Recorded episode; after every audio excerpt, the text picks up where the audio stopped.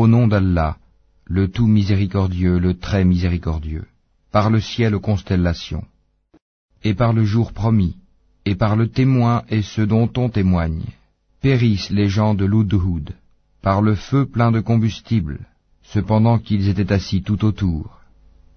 Ils étaient ainsi témoins de ce qu'ils faisaient des croyants, à qui il ne leur reprochait que d'avoir cru en Allah le puissant, le digne de louange auquel appartient la royauté des cieux et de la terre, Allah est témoin de toutes choses.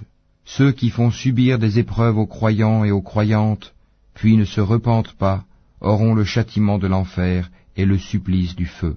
Ceux qui croient et accomplissent les bonnes œuvres auront des jardins sous lesquels coulent les ruisseaux, cela est le grand succès. La riposte de ton Seigneur est redoutable.